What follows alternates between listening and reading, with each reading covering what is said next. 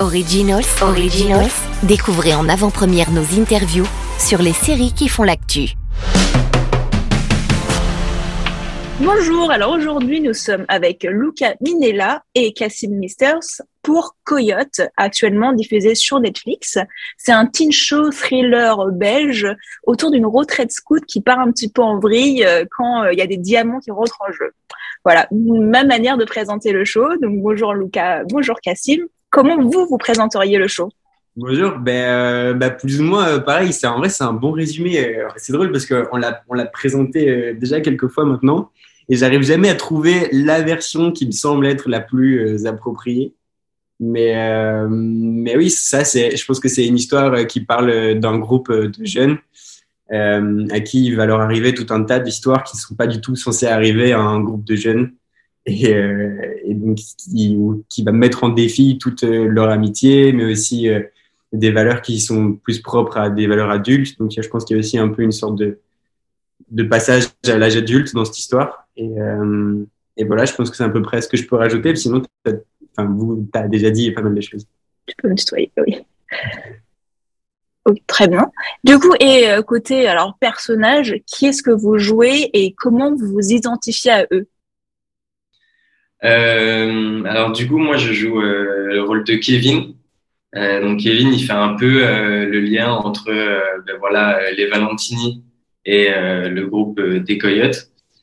Euh, j'ai pas euh, vraiment énormément de, je pense, de liens avec euh, avec Kevin. Euh, en tout cas, je pense que lui, c'est quelqu'un qui est dans sa tête à ce moment-là, qui a besoin, qui a besoin d'aide et, et les coyotes sont là à ce moment-là dans sa vie. donc, je pense que si j'avais un point à rajouter, c'est que voilà, on s'est tous rencontrés sur euh, sur Coyote du coup. Et, euh, et c'est ça aussi qui a formé euh, un, une bonne unité.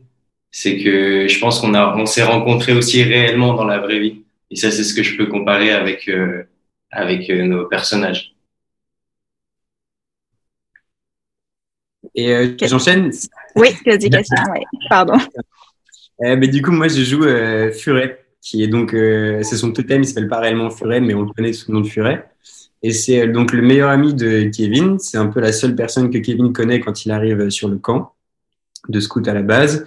Et euh, c'est un personnage qui, euh, qui est vachement dans, dans son introspection à lui, qui est très fort euh, euh dans la recherche de soi et euh, qui va apprendre plein de choses durant, durant ces six épisodes de série. Et, et après, si je dois trouver des similitudes avec moi, je pense qu'on a un côté un peu mental en commun. Euh, après, euh, et, et, après, c'est clair que j'ai mis beaucoup de moi dans ce personnage, dans le sens où, vu que l'idée c'était d'avoir un groupe qui, qui s'entende super bien et qui et qui et qui et c'est ça qui fait qu'il porte euh, qui porte ce groupe à l'écran, c'est le fait qu'on s'entende bien dans la vraie vie aussi.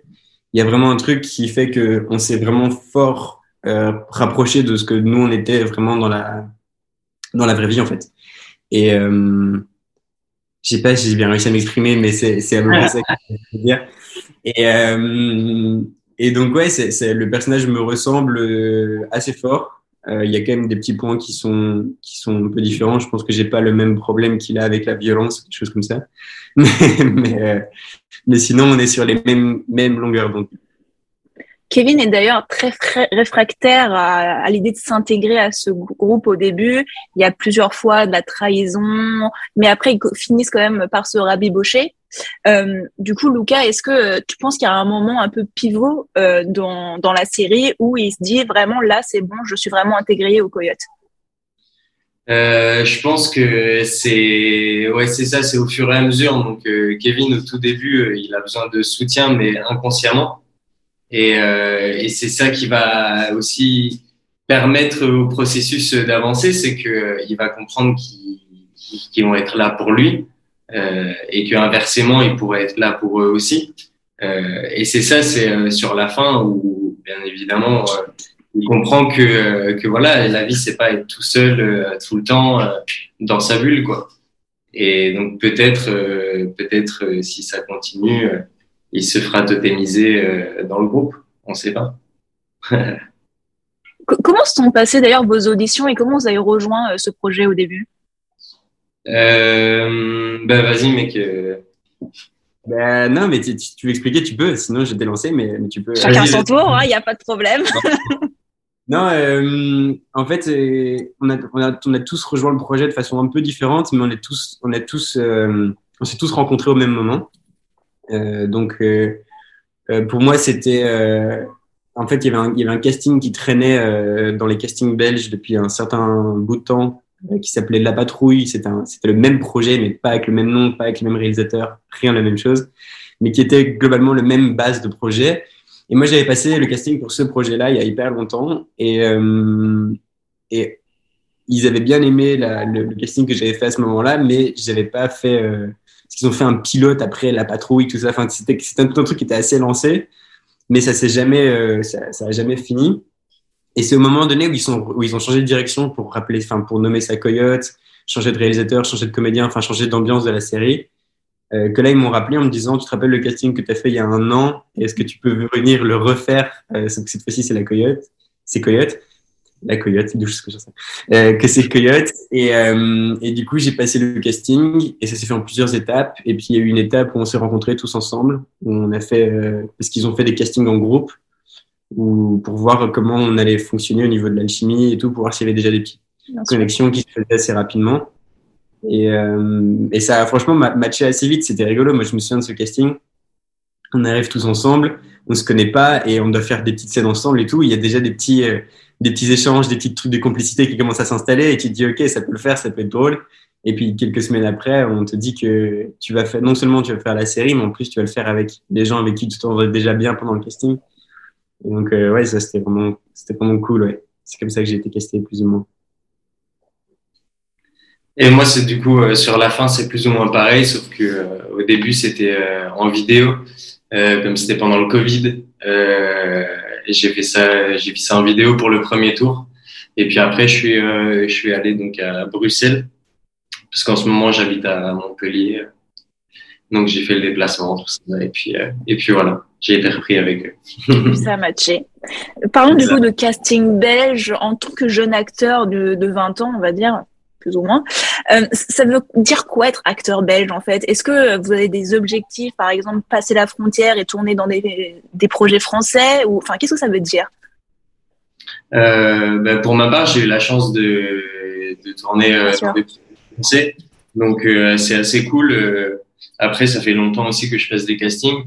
Euh, ça fait déjà une dizaine d'années maintenant, donc euh, donc ouais, euh, moi maintenant mes objectifs c'est néanmoins de passer les frontières, mais aussi d'aller au-delà de au-delà de ça, de parler en anglais et d'aller tourner en Angleterre, voire plus loin si c'est possible. Enfin, et puis se dépasser aussi au niveau des genres, pas rester peut-être que dans des formats de série, que des formats longs, un peu variés et tout. Euh, donc voilà, je pense que mes objectifs, c'est euh, d'aller toujours plus loin. Euh, et voilà, on verra où ça nous mène, je pense. Ben, en fait, c'est intéressant cette question, je trouve, de, frontières et tout, parce que moi, je trouve qu'en fait, euh, il y en a peut-être de moins en moins, de manière générale, que ce soit les frontières francophones, mais aussi les frontières internationales. Je pense qu'il y a vraiment quelque chose qui est en train de se jouer avec la présence énorme des, plateformes et des produits qu'on fait pour les plateformes et tout ça je trouve qu'il y a, c'est de moins en moins compliqué de percevoir des projets comme étant des, projets, internationaux euh, et, pas, non, et pas juste un, et pas juste, euh, pas juste un projet euh, uniquement français ou uniquement belge ou uniquement euh, anglais. Et je pense qu'il y a de plus en plus de choses qui se font ensemble grâce aux plateformes.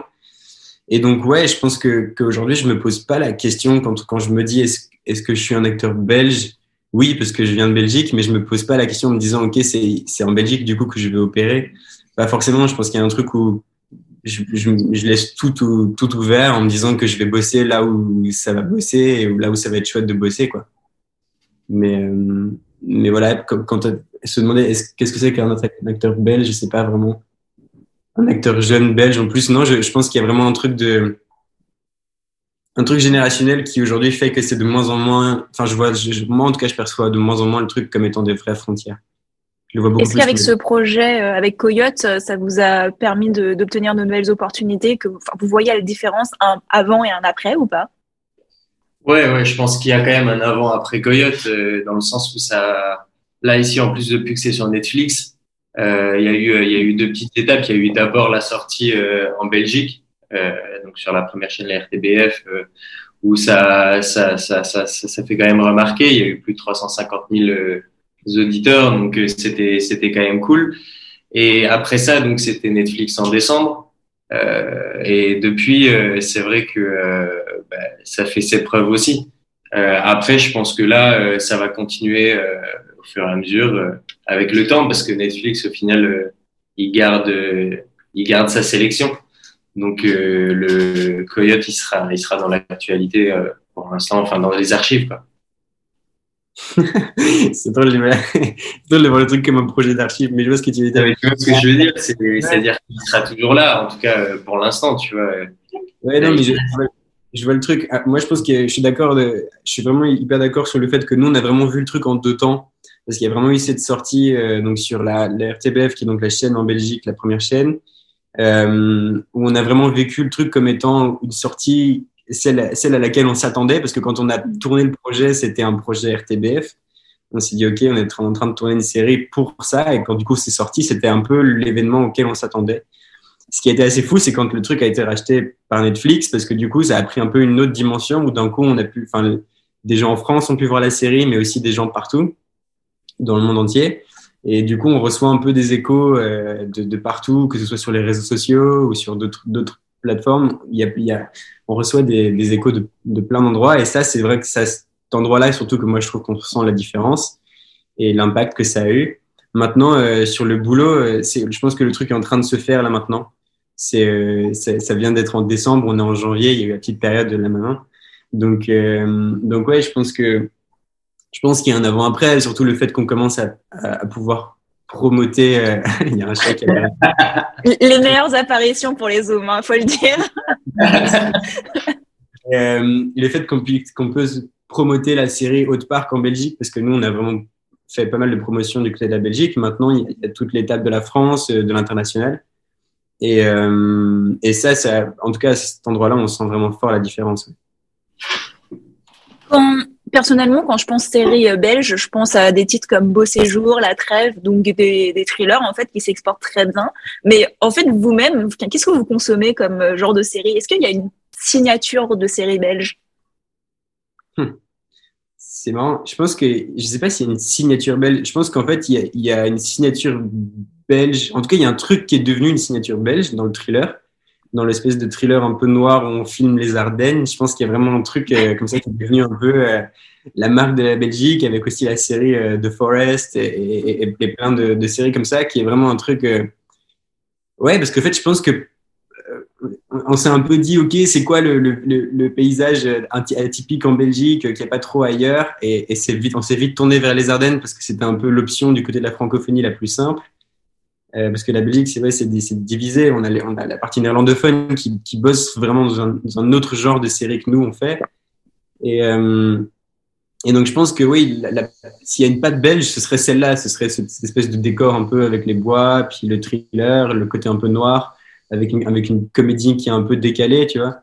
Après, si je peux, après, si je peux rajouter quelque chose, ça, je pense que c'est pour les personnes qui s'intéressent un peu parce que au grand public, les personnes qui vont euh, aussi euh, parler du cinéma belge, ils vont parler euh, de Dick Évidemment, ouais, ouais. et c'est un, ce, ce, film, c'est un chef-d'œuvre.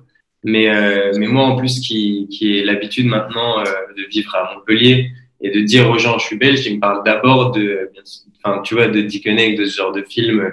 Et c'est ça d'abord dont les gens ils, ils veulent, enfin, ils veulent parler. Ce, qui est, ce que François Damien aussi, il a, il a installé à son époque, c'était euh, c'était ce genre d'humour quoi. Mm. Donc ça pendant un moment et là maintenant on est en train de revenir sur quelque chose euh, peut-être d'un peu plus réfléchi, euh, un peu plus esthétique aussi. Tu vois avec Coyote c'est vrai que il y a une vraie recherche d'image, de lumière. et ça c'était intéressant aussi du coup à voir pendant, enfin sur le plateau avec tous les machinaux tout ça c'était c'était vraiment incroyable. C'est trop cool. Je, je, crois que c'est aussi ce truc de, de, de, génération où, en fait, il y a la, la, Belgique, pendant longtemps, ça a été ce, cette espèce de. Les cousins. belge, hein, ouais. un peu vraiment fort au nord par rapport à la France, avec un truc très humour belge, et, donc vraiment cette empreinte-là. Et, et qui, ouais, qui, comme tu dis, a été installé par plein d'acteurs qui ont vraiment marqué cette génération, que ce soit avec François Damien, comme tu as dit, mais aussi avec Benoît Poulvord, avec. et, et, et, en fait, je pense qu'il y a vraiment eu une, qu'il y a une seconde étape, en fait, qui est en train de se faire un peu maintenant, avec euh, un peu comme j'ai dit au tout début, avec ce truc des plateformes, euh, tu vois, le, fait qu'aujourd'hui Code puisse être sur Netflix, c'est des choses qui changent beaucoup euh, la dimension qu'on peut imaginer de la Belgique, je pense. Parce que c'est rien, que rien que le fait que la Belgique, avec Coyote, aujourd'hui fait une série qui est une sorte de teen show avec. c'est un truc qui n'avait pas encore été fait du côté de la Belgique, du moins avec cette volonté de ressembler à un produit Netflix. Et, ça, c'est un truc un peu neuf, je pense, et qui a un peu aussi été euh, motivé par le fait qu'il y a de plus en plus de, personnalités qui, je pense, viennent de la Belgique, pas que dans l'univers euh, des films, mais qui aussi dans l'industrie de la musique et dans plein de domaines de l'art actuellement, qui cassent un peu les codes de ce qu'on avait, qui, était la Belgique jusqu'à maintenant, et qui, je pense, fait qu'aujourd'hui, on est un peu en train de, de découvrir peut-être un peu une peau neuve à la Belgique, peut-être que je sais pas. J'ai ce sentiment-là, moi, en tout cas, en tant que consommateur et en tant que ce qu'on fait ici. Après, euh, après, ouais, je pense que s'il y a une signature actuellement, si on devait donner une signature vraiment à, aux séries belges, ce serait sûrement ce côté un peu, euh, on filme l'Ardenne et il y a, des, il y a, il y a, il y a du noir autour, quoi. Vous, vous avez tourné euh, au Luxembourg ou, ou pas, en fait? J'ai eu un petit doute là-dessus. C'est ça hein? On a tourné euh, au pays, au pays et tout ça, le camp. C'est ça. Euh, oui, donc du coup, tournage quasiment euh, complètement en extérieur. Donc ça a été un, genre, ça, c'était un avantage ou plutôt un inconvénient au final? Euh, C'était un avantage hein, parce que du coup, euh, tout l'été, il, a fait super beau. Donc toute la partie du camp, on a eu de la chance à ce niveau-là. Et comme on était ben, en période Covid, on devait être le plus en extérieur, en bulle et tout ça. Donc, euh, je pense que c'est ce qui a aussi avantagé le fait qu'on n'a pas été touché euh, pendant, genre, euh, je crois, deux mois, deux mois et demi. Euh, aucune personne du tournage euh, l'a chopé.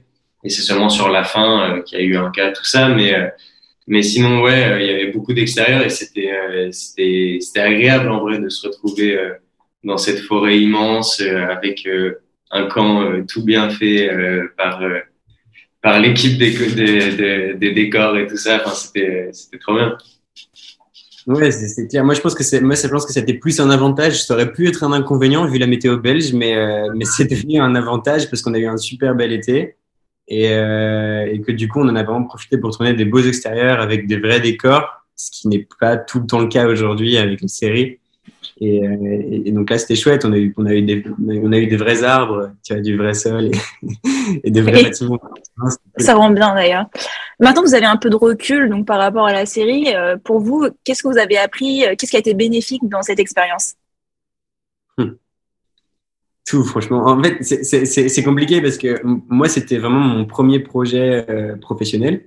Donc, je pense que aujourd'hui, la façon dont j'ai envie de bosser sur la suite des projets a vraiment été hyper fort nourrie par cette expérience-là.